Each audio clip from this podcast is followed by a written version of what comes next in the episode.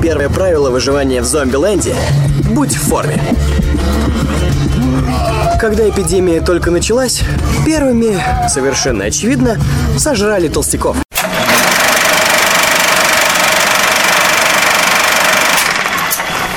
Всем добрый день, вечер, утро, неважно в какое время вы нас слушаете. Это онлайн-подкаст Ньютон Парка. Всем привет. Всем привет. Привет, друзья. Здравствуйте, здравствуйте. Сегодня у нас особенный гость. Это директор нашего Ньютон Парка Быкова Лариса Юрьевна. Да-да-да, я здесь, я с вами. Я этому очень рада. Да. Как дела, ребята? Рассказывайте. Чего новенького? Как продолжение самоизоляции? А, самоизоляция продвигается. По-прежнему стараюсь быть порядочным человеком, стараюсь поменьше контактировать с людьми, стараюсь делать все больше и больше онлайн. Но, выглядывая в окошко, э, я понимаю, что таких людей не так много. Богдан, у тебя как дела? Да у меня все хорошо, на самом деле, все то же самое, как и было, но я на самом деле недавно окончательно, наконец-то я осознал, что от этой самоизоляции больше вреда, чем пользы, потому что я потолстел. Я перестал влазить в те... Я просто на улицу особо ведь не выходил во время самоизоляции, я, правда, меньше стал выходить на улицу, и я не надевал свои джинсы. Так вот, я буквально пару дней назад уезжал вот в Белоярку в свою поселок. И что-то я решил надеть свои джинсы, в которых я обычно вхожу. И знаете что? Я еле влез в них. И тут меня охватило просто ужасное чувство. Я реально впал в панику, потому что со мной такого никогда не было. Для меня это незнакомое чувство. Все Б- когда-нибудь Богдан- в жизни бывает первый раз. Ты не поверишь, Богдан, год назад, когда у меня произошло что-то подобное, я тоже впал в панику. Я вообще не понимал, что делать с этим. Как дальше существовать. Мальчики, вы же мальчики. Ребят, ребят, ну а как же, как, как же марафоны вокруг кровати? Как же все вот эти вот зарядки, которые рекламируют по телевизору? От зарядок нет никакого толку на самом деле, если это не какая-то продолжительная зарядка. Но обычно, если это продолжительная, то это уже не зарядка, это какие-то упражнения физические. Потому что у меня есть один знакомый из кадетского училища Суворовского. Я у него спросил, у вас же зарядки проводятся? Он говорит, каждый день. Я говорю, а от них, вот, вот ты вот как опытный человек, скажи мне, есть ли от них какая-то толку, какой-то толк? Он говорит, вообще никакой пользы от них нет. Говорит, только помогают взбодриться, и то не очень, и все. Вот, то есть там нужно прям целенаправленно чем-то заниматься, чтобы вот это все уходило. Так, ну ладно, Лариса, у вас как дела? Мне тяжело. Я поняла, что я... Еще раз, вернее, убедилась, что я человек-волк. Мне нужна стая. Я без стаи умираю. Мне очень плохо. Да, на самом деле грустно сидеть дома. Я не умею сидеть дома, оказалось. Мне нужно двигаться. Двигаться я должна слышать много голосов, и я должна видеть много людей. Вот. Понятно. Ну, значит, э, сегодняшней темой, на которую я хотел поговорить, о которой я хотел поговорить, я э, угадал. Это спорт. Как э, не печально от этой самоизоляции пришли вести, что она скоро закончится. Вот во всей России, кажется, 14 числа, да, сегодня. А в Свердловской области, в Екатеринбурге не знаю когда, но тоже, наверное, скоро. И, э, наверное, сейчас самый актуальный вопрос для всех это вот как привести себя в форму, как, э, каким спортом вообще заняться, что надо делать. Вот, ребят, вы бы каким спортом занялись в первую очередь? У меня есть товарищ, он э, работает фитнес-тренером достаточно в одной известной компании. Так вот, э, он таких людей называет подснежниками, которые вылезают там за месяц, за две недели до начала летнего сезона. То есть он не первый год уже задевается. И они вот очень активно пытаются привести себя в порядок. Но их становится очень много. То есть эти люди просто идут, пытаются что-то там делать очень активно, выматывают себя, но никакого результата это особо не дает. Проблема-то в том, что, ну, организм не может так быстро восстановиться и перестроиться. Ему чуть только дашь слабину, ну, если ты вот так активно начал заниматься, обратно вес вернется, все вот это вот вернется на свои места, поэтому лучше заниматься постоянно понемногу, чем заниматься много и в короткий промежуток времени. Лариса? Сейчас занятия спортом не спасут уже. То есть просто ходить Хотя бы Но... просто начать ходить как можно дольше и как да, можно да, дальше. ходьба, ходьба это хорошо. Она никому не повредит. И, или с любым заболеванием, если у тебя вдруг оно есть, ходить можно всем. А ты, Богдан, как собираешься справляться с внезапно появившимся весом? Ой, вот я сейчас об этом вспомнил, у меня аж прямо опять накатило это ужасное чувство. Да я никак не буду бороться, и как только появится возможность, я, наверное, буду гулять везде со всеми, вот, и э, ходить. Вот, то есть я согласен со Славой на самом деле, что вот как бы это вот эти вот спринтерские такие сжигания э, всяких вот этих вот жиров и прочего, они не очень эффективны, на мой взгляд. Поэтому я просто буду ходить, как я это делал раньше. Я очень много хожу обычно. Я, если у меня есть возможность, ну, стараюсь не пользоваться общественным транспортом. Вот, но иногда меня прям берет лень, и я даже на такси могу проехаться один раз, хотя меня очень сильно душит жаба обычно ездить на такси. Это для меня вообще такая экзотика была до того времени, вот недавнего, пока вот я не начал учиться в университете. Вот, а так я всегда хожу, поэтому я буду продолжать продолжать ходить. Я думаю, что все вернется. Надеюсь. Понятно. В общем, вы просто все состарились и обленились. Ну, а да, скажи ты, про, про тебя. Да, да. Вот я про тоже стараюсь, по крайней мере, стараюсь э, делать хоть какую-то хотя бы маленькую зарядку. Да, не всегда, да, там с ужасными перебоями, мне тоже лень с утра вставать, но я иногда отжимаюсь, э, делаю всякие штуки для спины, потому что, ну, больная спина. И пару раз э, я себе записал такой жирный плюс, я бегал на балконе, ну, на, на месте. Мне понравились э, вот эти вот видео в, в телевизоре, где люди делают марафоны вокруг кровати кровати? У меня кровать, к сожалению, около стены, это невозможно физически сделать. Вот поддерживаю, у меня так же. У меня не то, что пробежать, пройти очень трудно. А там можно же бегать на месте, это как бы разница не очень сильно большая. А это уже не вокруг кровати получится. Ну хорошо. Слушайте, ребят, а вы вот в детстве занимались каким-либо спортом? Да, я. Чем занимались? А, я занималась волейболом, а, занималась с 3 по 11 класс и потом еще первый курс института.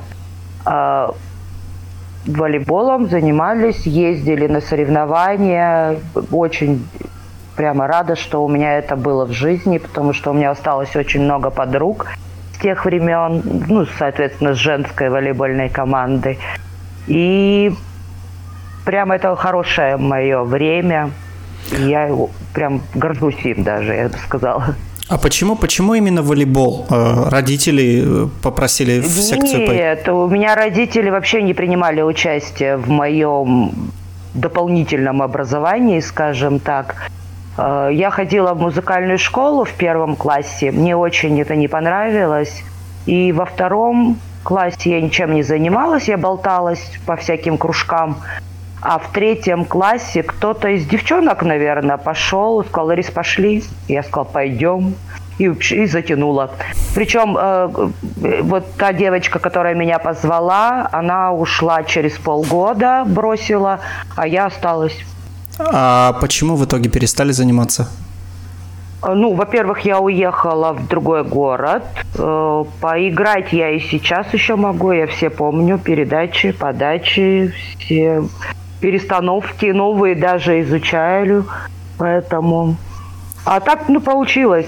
Потому в детстве проще заниматься, когда у тебя есть команда, есть люди, которые с тобой, есть тренер, который тебя где-то и заставляет. Понятно, что бывали и моменты лени, но при этом в минус 42 градуса в школу не пойду, потому что можно, а на тренировку пойду, даже если не надо. Так, ну а вы, парни, занимались ли чем-нибудь?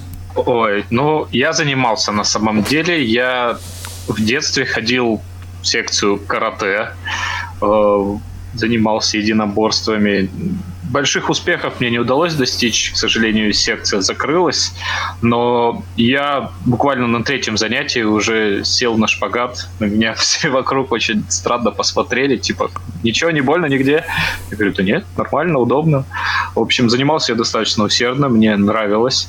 А потом я перешел в плавание. Я безумно люблю плавать и принципе, уже умел немного плавать, но отправили в секцию, так называемый большой бассейн в Калининце. Отличное время, мне тоже очень нравилось. Единственный минус — это то, что в Калининце раньше, сейчас не знаю, всегда была очень холодная вода. Я не знаю, ощущение, как будто там проточную воду, ключи вот из земли бьют, и они прям в бассейн заливаются. Очень холодно.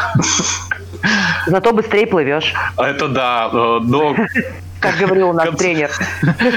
К концу тренировки у тебя синие губы, и ты бежишь под этот горячий душ. Фантастика, очень Это классно. же кайф. Да, да, да. Богдан? Ой, ну, на самом деле, меня как-то, э, хотел сказать, Бог миловал, да подумал, что наоборот. Э, я чуть было однажды не попал в секцию скалолазания, вот, и на самом деле мне очень досадно, что я туда так и не попал, потому что я уехал в Екатеринбург. Это было уже совсем вот что-то вот в осознанном возрасте, это вот, ну вот, где-то 9-8 класс, вот. Я там научился узлать, узлать, да, везлы, да, научился вязать узлы. Вот, я их даже там чуть ли не сдал, почти что. Ну и вот, и потом как-то это все дело закончилось. У них там, ну, было лето, что-то они там, у них какой-то перерыв был. Вот, и после этого я уехал в лицей, и вот как-то я к этому делу не возвращался, к сожалению. Вот, а так я занимался в музыкальной школе, вот как раз таки. Вот Лариса Юрьевна сказала, я вспомнил. Вот, я Ничего закончил музыкальную школу, да, у меня музыкальное образование есть зато. Вот, так что это, наверное, единственный спорт, которым я занимался. А, ну еще э, с отцом мы частенько играли в шахматы. Правда, я так и не научился в них нормально играть, но я его даже пару раз победил. Но это из-за его ошибки, скорее всего. Либо он мне поддался. Я уже не помню. Вот, как-то так. А ты, Все получается... серьезно, извините, а, все серьезно относятся к тому, что шахматы – это спорт. Я вот только хотел спросить, интересно, как э, Богдан сравнивает музыкальную школу и шахматы со спортом. А, нет, просто Юрьевна про музыкалку сказала, я что-то вспомнил, думаю, ну, скажу, что как бы оправдание себе такое нашел. Своеобразное.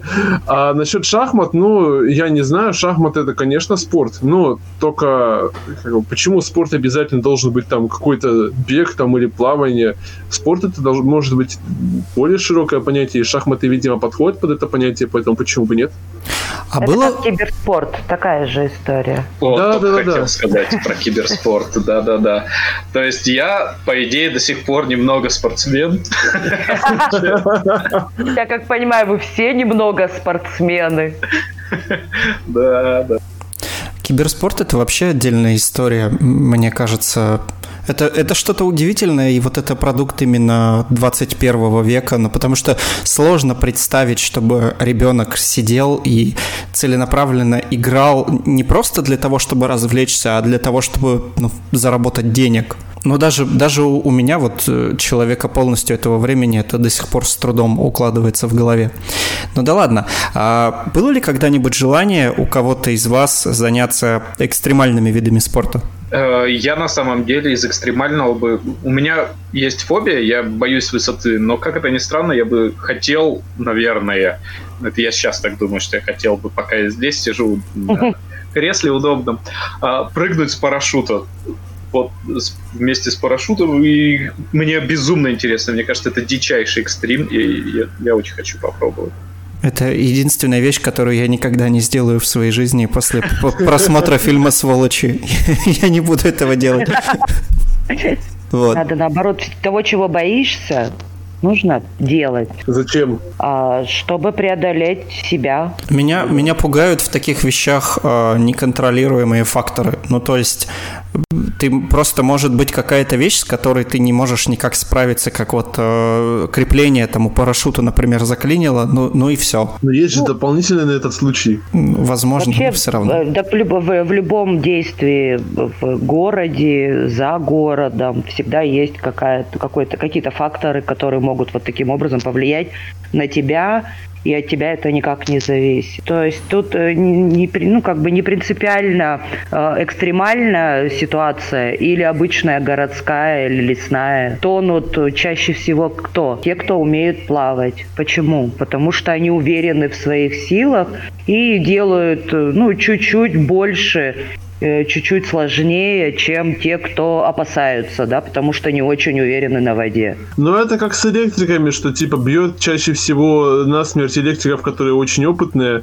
Но вот э, я как бы изначально я вот когда об этом только услышал, я в это поверил, а потом вот, вот сейчас вот вы сказали, я так задумался, думаю, ну вот я не, не уверен, что большая часть тонет тех, кто умеет плавать, это надо проверить. Да, надо вот, статистику. Ну, да, статистика нужна, согласна, но а, просто об этом ходят как бы, скажем так, легенды и поверья о том, что, э, ну, именно из-за самоуверенности. Не из-за уверенности, а именно самоуверенность. Когда mm-hmm. случается вот этот перегиб, скажем так. Mm-hmm. Mm-hmm. Некое хвастовство включается и так далее. Я могу вот это, а смотри, как я могу. И вот э, этот момент можно просто не отследить. Сам не сможешь отследить его. Хорошо, если мы приравняем экстремальный спорт и обычный, сделаем их одинаковыми по уровню опасности, какой тогда спорт будет лучше для вот маленького ребенка, например? Нас же сейчас наверняка будут слушать э, некоторые родители, которые вот как раз-таки стоят перед выбором. Серфинг. Слушай, ты вот смеешься, а в России на самом деле есть серфинг, но только э, он необычен как раз-таки тем, что это серфинг в очень холодной воде. Вот, ну потому что все водоемы, в которых у нас можно э, подобными вещами заниматься, они холодные. Ну, мне кажется, в Челябинской области какие-нибудь, вот что-нибудь э, крупное, как у нас памятник-то природы? Тургаяк? У Вильды, у, у а, Вильды, на Увильдах точно. Да, ну, нет, волны там большие? Нет той морской волны. Там разве что, да, там северное. И, э, знаете, Черное море весной и осенью, оно достаточно штормит. И а, волна это же все равно в любом случае производная шторма. Но так все-таки, а... какой спорт лучше для ребенка? Тот, который подойдет конкретно этому ребенку. Есть дети, которые изначально командные.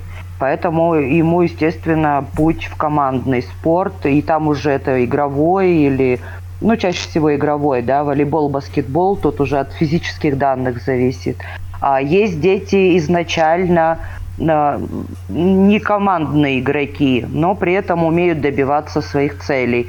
Поэтому тут уже индивидуальный спорт э, от художественной гимнастики спортивной до легкой атлетики где команда собирается на один раз, на один какой-то старт, ну, на эстафету, где, ну, от тебя что-то хоть зависит, да, в команде. А так, э, тут на самом деле каждому, каждый должен выбирать под своего ребенка и пробовать Вообще до лет до 10 надо пробовать. Пробовать разные виды спорта, от шахмат до киберспорта.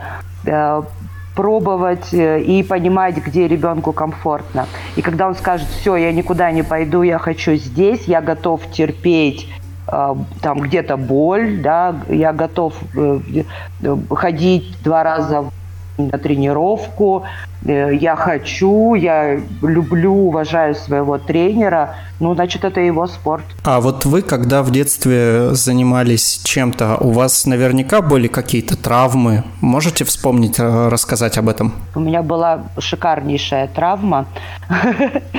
Нельзя так говорить, но она правда шикарная. А, мы на тренировке э, Вообще тренировки были построены у нас вроде как волейбол, а играли мы в футбол. У нас была обязательно по понедельникам тяжелая атлетика, и по субботам у нас был бассейн, поэтому, ну, как бы достаточно разнообразные. И в очередную тренировку по футболу э, задача забить мяч не в ворота, ворот нету на волейбольной площадке, поэтому в гимнастическую скамейку. Знаете, да, такие низкие гимнастические да, да. скамейки. Вот. Ага. И задача как бы забить, чтобы мяч футбольный застрял в этой скамейке. Ну, то есть представляете, с каким, с какой силой удара надо ударить, чтобы он не отскочил, а именно застрял. А, я, была моя очередь стоять на воротах, ну вот это вот эти два метра ворот, даже около два с половиной. И ты носишься туда-сюда вдоль этих ворот, защищая их.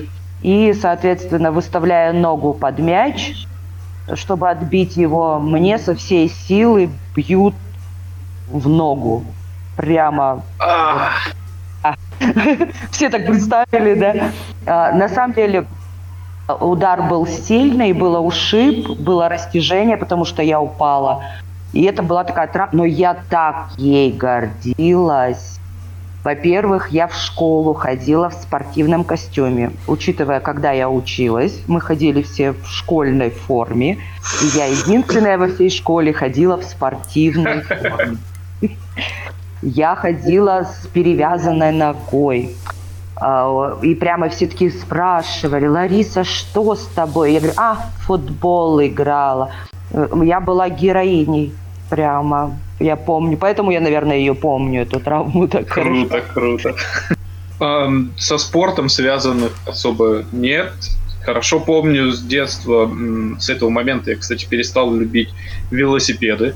Я в детстве очень сильно разогнался, ездил у себя по двору, а он у меня такого закрытого типа, но очень большой достаточно. Ну и так как в детстве машин было поменьше, и там спокойно все ребята катались на велосипеде. Вот и я на своем велике разогнался, лечу. А, а у меня был на то время достаточно крутой BMX-овский велосипед. Oh. Да, да. Вот. Но он был прям не совсем трюковой, а именно больше вот, вот что-то среднее между повседневным и трюковым. Вот, значит, я разогнался на нем, и неожиданно для меня у меня вылетает переднее колесо полностью. И я на, а. на вилку встаю, э, то есть из-за скорости меня переворачивает, я втыкаюсь вилкой в асфальт, и меня перевешивает, и я лицом прямо падаю до асфальта. Было безумно неприятно, а еще больше обидно. Я помню, с этого момента я сказал, что велосипед это не мое. Не мое. У меня была похожая... Говори, говори. У меня была похожая история, а, но она связана немножко... У меня тоже был велосипед, я очень любил его разбирать, там, перебирать, что-то с ним, какие-то манипуляции проводить, но э, в силу возраста и неумелости делал я это не очень хорошо. Я как-то решил поправить э, руль у велосипеда, ну, как-то сделать его более ровным, что ли. Раскрутил, поставил, а закрутил до конца нехорошо. И потом, э, съехав на велосипеде с горы, резко нажал на тормоза, руль э, перевернулся в сторону переднего колеса, и я, соответственно, э, вместе с ним полетел вперед через этот самый руль. Круто. Велосипеды это... Я, знаете, когда научилась э, кататься на велосипеде? У меня в детстве его не было. А когда я уже была в 10, наверное, классе, э, у нас тренер ввел две тренировки в день и утреннюю тренировку мы должны были приезжать на великах. А, соответственно, раз у тебя велика нет, ты берешь с кем-то из ребят, с девчонок встречаешься, туда едешь ты, везешь на багажнике, тогда были багажники на велосипедах, а обратно, ну, тебя везут. Ну, то есть вот таким образом. И мне пришлось научиться ездить на велосипеде только лишь для того, чтобы доехать до тренировки. Тренировка, ну, как бы зал находился на противоположном конце города, и мы гоняли на великах. Но, опять же, ни разу с него не падала, и, и слава богу, вперед тем более не улетала. А родители как относились к вашим травмам? Я вот не помню, чтобы у меня как-то родители по этому поводу переживали. Сог, согласен. Мои тоже особо. Мне помазали лицо зеленкой, сказали, ну, заживет, иди. А у тебя, да, Богдан? У меня, тоже. У, меня, у меня тоже, да. Но у меня не было каких-то таких прям серьезных травм. Я несколько раз выбивал пальцы на зимой именно помню, и получается, это было после школы, там что-то бесились, там была горка у нас такая, ну, у нас там интересная школа такая, она построена на, как бы, на склоне. То есть на склоне сделана специальная насыпь такая очень высокая, ну, из земли. Она уже как бы много лет, поэтому ее уже не отличить от э, как бы обычного, типа, то есть от, от природного ландшафта, так скажем. Вот. И вот там на, это, на, на этой насыпи очень любили дети кататься зимой. Там делали горку специально, вот там на картоночках съезжали. И вот на таких вот мероприятиях после школы я выбил себе два раза пальцы. А так как я был пианистом в то время, для меня эта травма была очень критичной. Вот, я из-за этого даже не поехал на конкурс, по-моему. И один раз, когда у меня с, выбился... Да, причем выбивалась именно фаланга между второй... Э, сустав между первой и второй фалангами. Вот. А ничего и... себе, как так? А я не знаю, как-то я падал на руки неудачно. Вот. И у меня как-то вот палец в бок уходил как правило. Вот. Большой палец еще выбивал, помню, но тоже он в бок ушел как-то. В общем, у меня пальцы как-то постоянно в бок уходили, и поэтому я их выбивал. Вот. И да, из-за вот ну, короче говоря, это, кстати, может, даже не выбив был, это, может, ушиб просто был, но я ходил, с, то есть я им двигать не мог, там прям нормальный такой отек был. И однажды я выступал на академическом зачете в музыкальной школе своей с э, перебинтованным средним пальцем. Ну, там было такое произведение, где он не нужен был особо, я там ни на чем не нажимал. Вот, вот повезло-то. Вот. А так в целом... А, я палец сломал, но это так, как бы, это вообще удивительная история. Я в школе в седьмом классе, по-моему, на кого-то просто налетел в коридоре. Причем, по-моему, даже не я налетел, а на меня налетели. И я просто, типа, и налетели прям реально нормально, так я что-то так это покосился чуть-чуть, думаю, блин, ладно, хорошо, что не упал.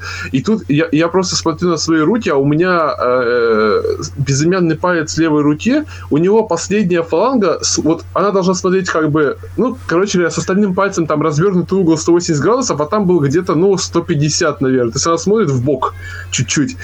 Я переб сделал, потому что меня такие вещи очень сильно пугают, я крови даже боюсь, ну, чуть-чуть. Если меня или когда щелкают там чем-то таким, вот это вот тоже мне очень все не нравится. А тут у меня палец не, не туда смотрит, и я такой а И причем не болит ничего, то есть все нормально. Как бы я вообще случайно абсолютно заметил, просто потому что случайно посмотрел на руку.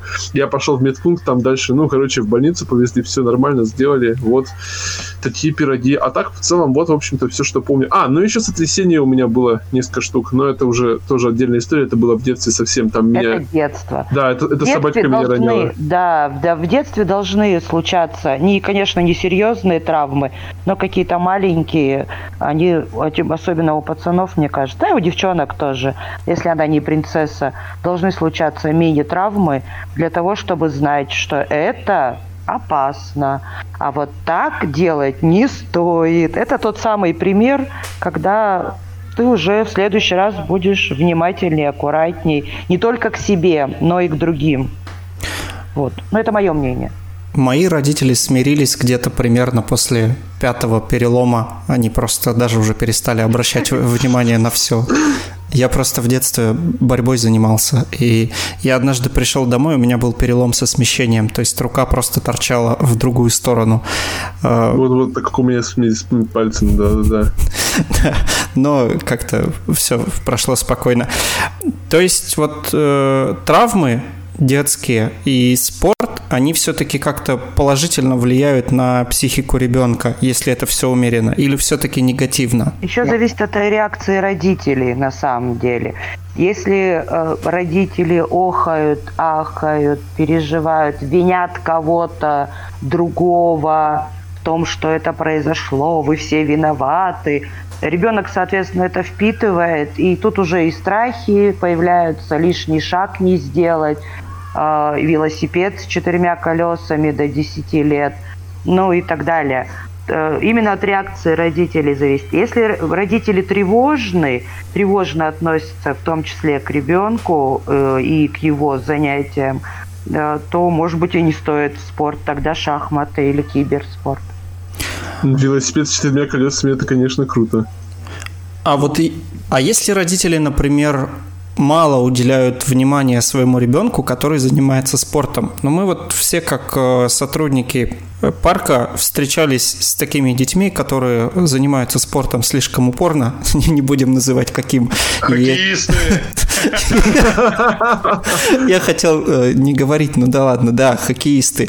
И эти дети крайне специфические. А, мне кажется, всем хоккеистам, ребятам, э, маленьким, да, пацанам, им изначально внушают родители э, и, соответственно, тренеры о том, что они будущие звезды. А, про будущих звезд говорят везде, да, то есть и про, про нынешних звезд хоккея, говорят, какие они крутые, говорят о их заработках в том числе, говорят о том, что НХЛ – это вершина вообще всего мира. А, соответственно, Ребята, чем старше станут... Когда маленькие они ходят, они просто катаются на коньках с клюшкой. Ну, то есть они не осознают, да, каких-то вот этих вот причин хоккей. А в хоккей играют настоящие мужчины. Э, это впаривается, мне кажется, детям. И мамы это... В основном-то посмотрите, э, чаще всего с этими ребятами, с пацанами мамы везде. А папы заняты, видимо, своими делами большими.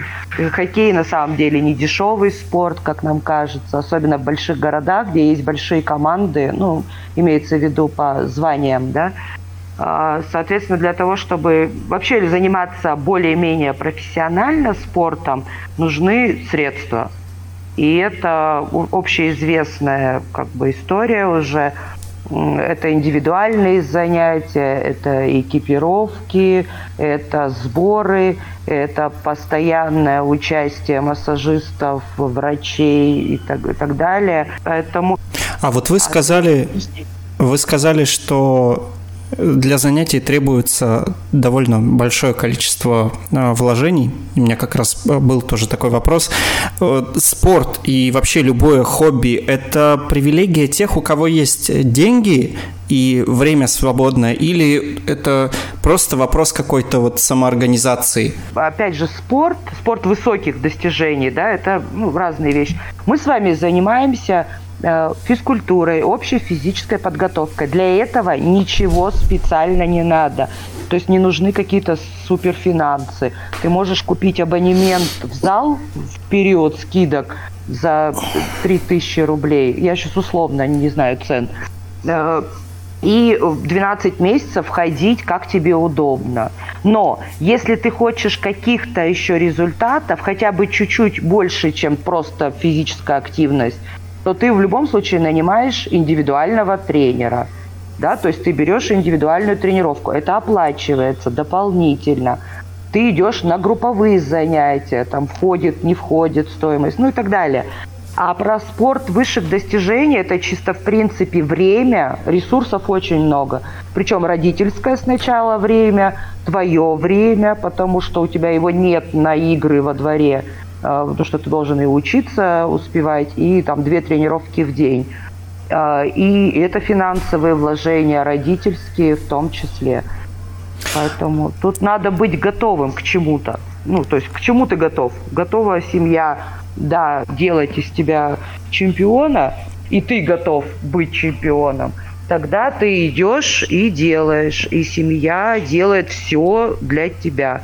Очень много же таких э, фигуристов, да, ребята, которые э, хорошо идут, а родители прямо ну, бросают работы, продают квартиры и переезжают в Москву или в Санкт-Петербург, ближе к тем школам, где делают чемпионов.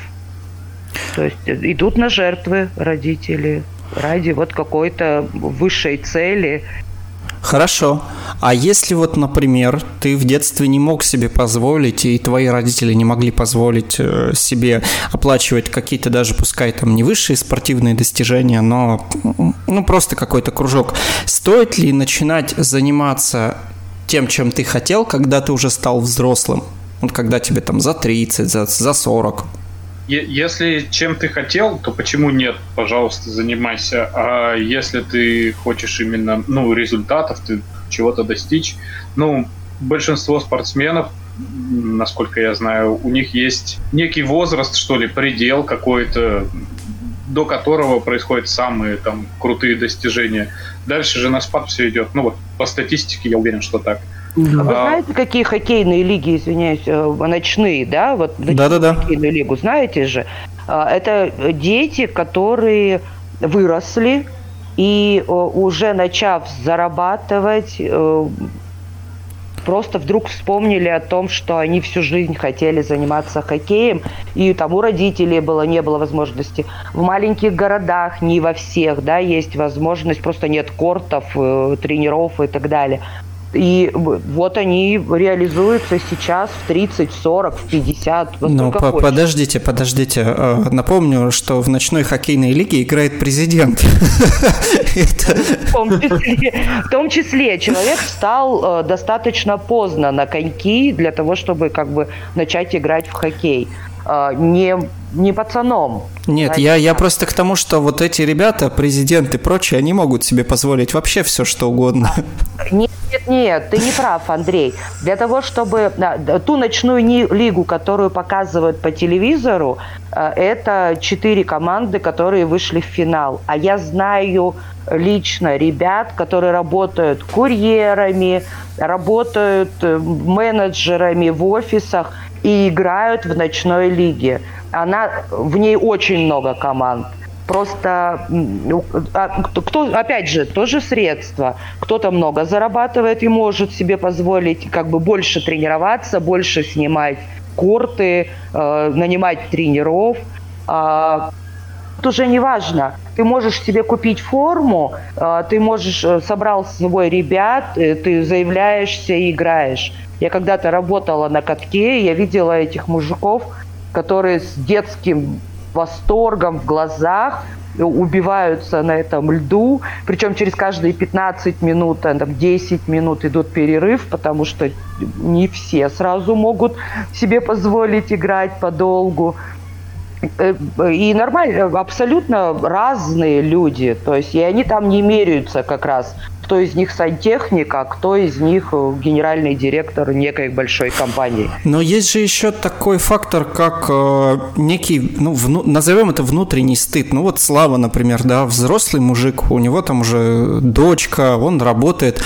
И вот он хотел в детстве кататься на скейтборде, да, но не удалось. Но я не думаю, что Слава пойдет и в 30 лет встанет на, на скейтборд. Слушай, я с детства, я не зря сказал серфинг в середине подкаста. Я безумно хочу попробовать вот именно... Ну, вода мне близка, а здесь еще и доска, и, и волны, и ветер. Вот этим бы я занялся, мне кажется, и в 40, и в 60, без разницы. Была бы вот возможность получить. Вот жил бы я где-нибудь сейчас на Гавайях, я бы время зря не терял. Моя самоизоляция проходила бы в море просто. Я, я хочу тебе помочь. Есть такое, есть такое направление, называется сабсерфинг. Оно есть даже у нас в Свердловской области. Это тот же самый серфинг, только на гладкой воде и с э, веслом. А что значит гладкая вода? Ну, я имею в виду без волн, без волн. И у нас есть э, группы в Инстаграме, э, которые как раз-таки продают вот эти вот экскурсии на сабсерфе. И там цена, по-моему, смешная, что-то рублей 500 за прогулку. Так что вперед, Слава. Интересненько. Ладно, все, записываю себе. Богдан. В ближайшее время меня можете не искать летом. Богдан, слушай, а ты когда-нибудь вот, э, ну, за, хотел заняться чем-то и так что-то и не сделал? Есть у тебя что-то такое?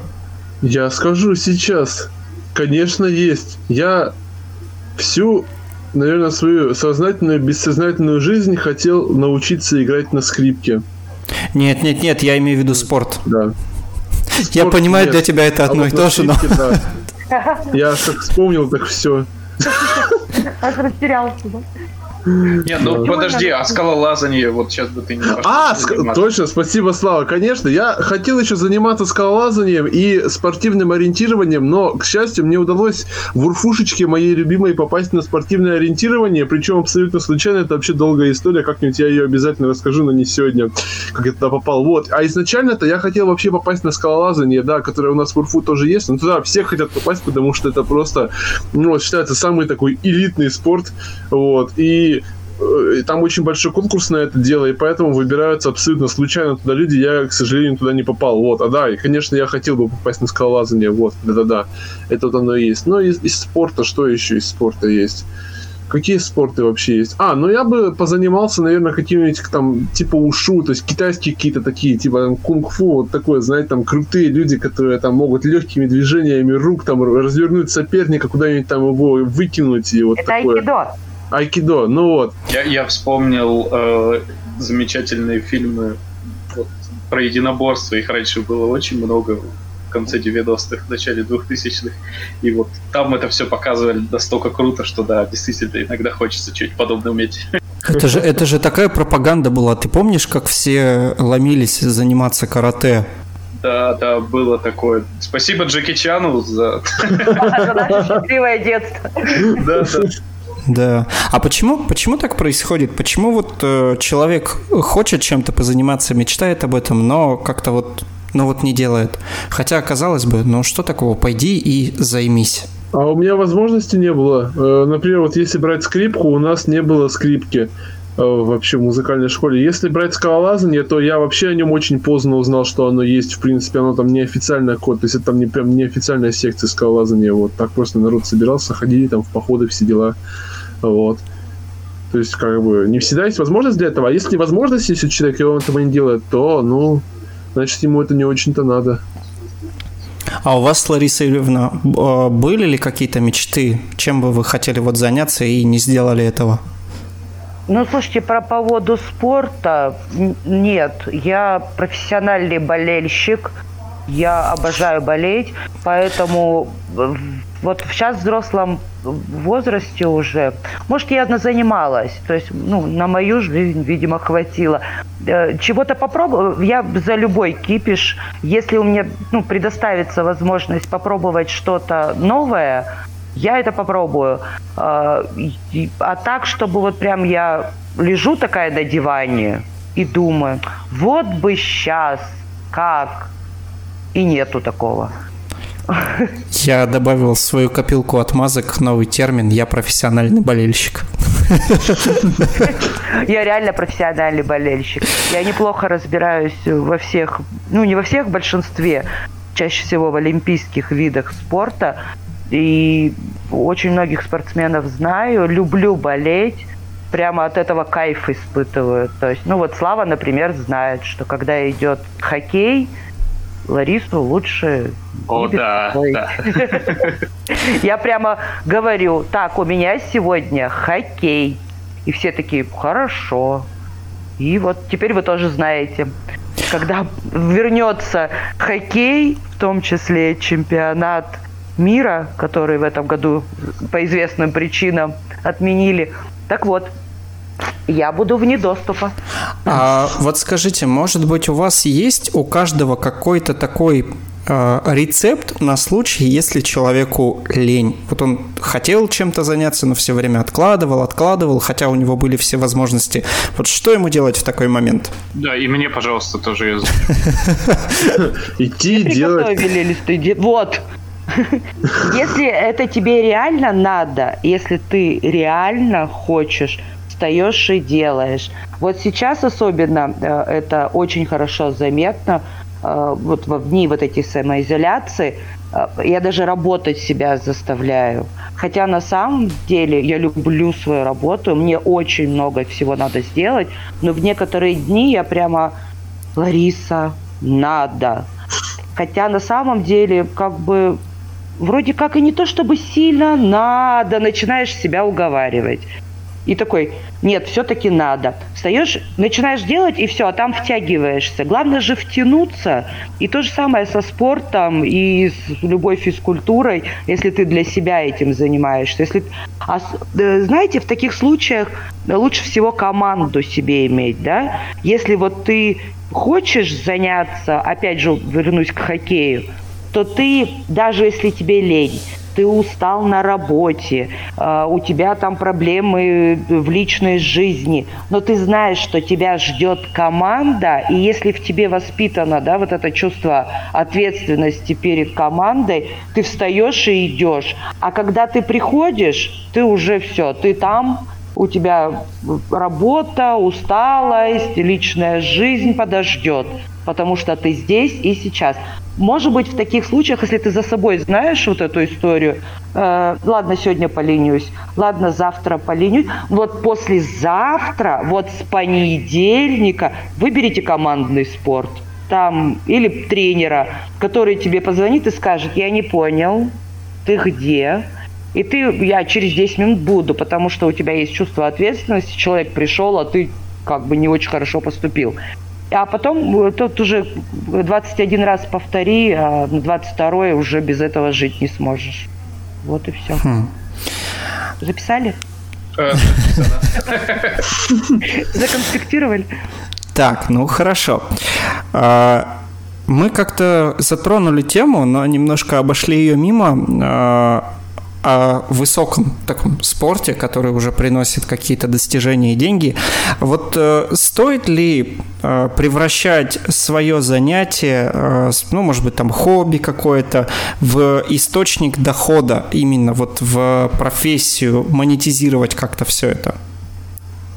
Как вы думаете? Да, если у тебя, да, если у тебя это круто получается, если ты готов на это положить жизнь, э, ну, пол жизни как минимум, то да, Вообще все надо монетизировать. А как, хорошо, а как тогда понять, что вот э, нужно продолжать, и что ты молодец, или что тебе уже пора остановиться и как бы не тратить жизнь, если у тебя там что-то не получается? Ну, это нет, от поддержки же зависит, ну, со стороны какой-то, мне кажется, если тебя Заведите себе профессионального болельщика. Да, да, должен профессиональный болельщик, чтобы чтобы тебя кто-то поддерживал, если ты что-то делаешь, и все вокруг либо игнорируют, либо говорят, ну, че, так себе. Конечно, это будет сильно давить, если ты по характеру такой, ты зависишь от чужого мнения. А есть люди, которые такие, ну и чё, ладно, я продолжу, меня вообще это не останавливает.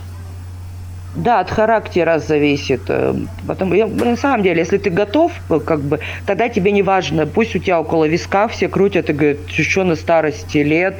А ты понимаешь, что в тебе есть потенциал, ты хочешь и ты можешь. Ты идешь и делаешь каждый день независимо, есть у тебя профессиональный болельщик рядом, или он лежит на диване и крутит пальчиком у виска.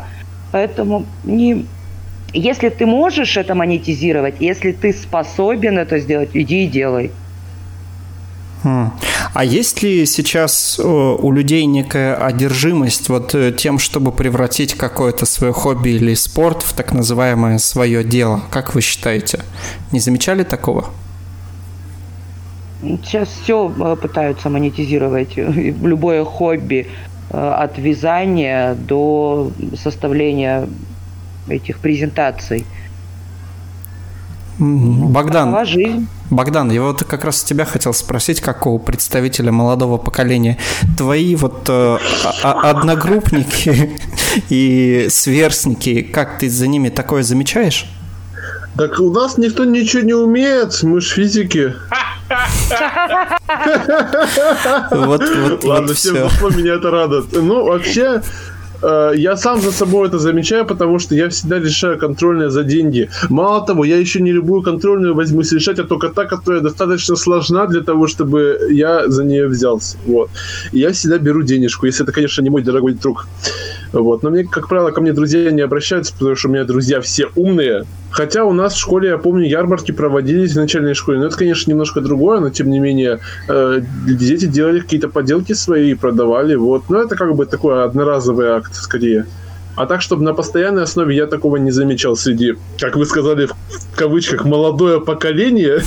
Вот за этим Прости. не замечал, да. Ладно, не обижайтесь, молодое, так оно есть молодое. А, у, у нас же э, все-таки нас делает среда. И сейчас э, вокруг все время все говорят, если ты можешь, если ты эксперт, если ты считаешь себя экспертом, и, ну, как бы делай, иди, зарабатывай, кто тебе не дает. Соцсети все пестрят этим. Поэтому мы, а мы люди социальные, а соцсети потому так и называются, а, и на нас все равно идет влияние. Опять же, тут надо уверенность в том, что именно это дело начнет приносить тебе деньги, будь то вязание или там умение правильно тренироваться. Но вот как раз-таки из-за нашего окружения, из-за соцсетей, из-за Ютуба, Инстаграма и прочего, мы же сейчас как бы окружены людьми, которые хотят превратить э, то, что они делают в достаток, но они делают это некачественно, порождая э, точно такой же контент и точно таких же людей, которые не очень хорошо умеют делать то, что они делают.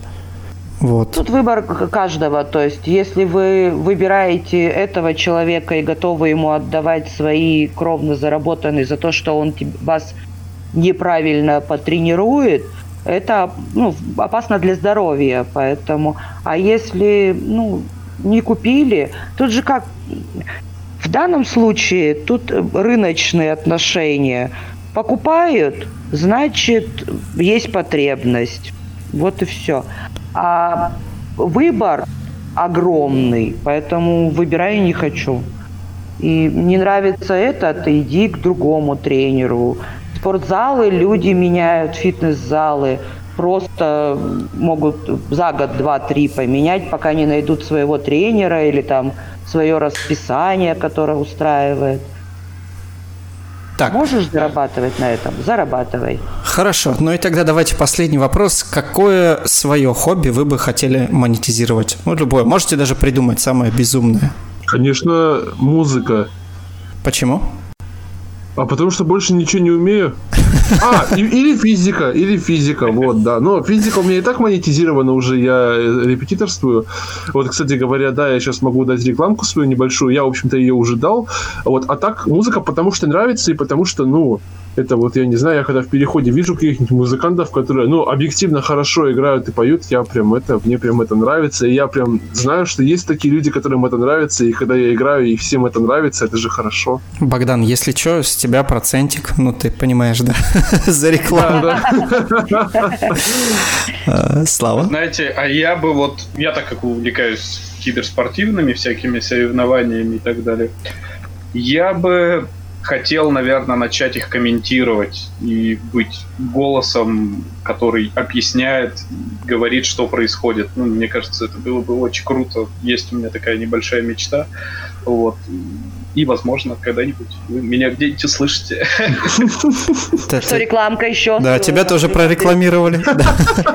Лариса, так, э, вы, вы бы что хотели монетизировать? Слушайте, я даже как-то, вот ты спросил, я сижу, и поэтому я почему и попросила ребят начать говорить, потому что я, я задумалась, и я даже не знаю. А у меня нет хобби как такового. А, наверное, потому что все, что можно, уже было монетизировано. Может быть, то, что я умею, я как бы и так делаю, да, и делаю чаще всего это ну, на работе, за которую получаю деньги. Поэтому это уже монетизировано. А вот такого хобби там спортивно-вязального, ну я сейчас все хобби перечисляю, у меня нет. Я как-то не особо в этом плане. А монетизировать профессионального болельщика нет? А, Я могла бы комментировать, кстати, если что. Вот э, как-нибудь мы Так, у нас уже есть А два как комментатора. Да. Только я, да, реальный, реальный спорт. Не виртуальный, а реальный. Короче, у меня для вас бизнес-план. Э, Лариса Юрьевна и Слава будут комментировать, а Богдан будет э, звуковое оформление создавать для вашей команды. О, это я, это я вообще очень хорошо умею. Я вообще прям с этой аппаратурой очень хорошо обращаюсь, да. Как в этих, в, в хоккейных матчах, как это там, та-да-да-дам, та-да. А, а ты, Андрей, будешь ведущим, знаешь, который будет занимать время между, ну, в. Тоже неплохо, тоже Между неплохо. перерывами. Да, да, да. Нет, я, я пойду на лед, буду падать на коньках, а вы будете комментировать. Ладно, Кстати, а вы все умеете кататься на коньках? да, Нет, нет таких коньков на меня. У меня 46 размер. Есть. есть, Я не видел. есть, Короче, есть. У меня поняла. 47 и Мы- все есть. Мы с вами должны сходить на каток. Да, Слава? Да, обычно, когда мы ходим на каток, я стою за катком. Ну что, я предлагаю на этом заканчивать. А, уважаемые слушатели, напишите, пожалуйста, в комментариях, а, каким спортом вы всегда мечтали заняться или уже занимаетесь, и э, что вы хотели бы монетизировать, какое свое э, занятие. Вот так. И на этом мы с вами прощаемся. Всем пока-пока. Да, спасибо, что слушали. Счастливо, всего хорошего. Всем пока-пока. Будьте умнее, будьте добрее. Занимайтесь физикой.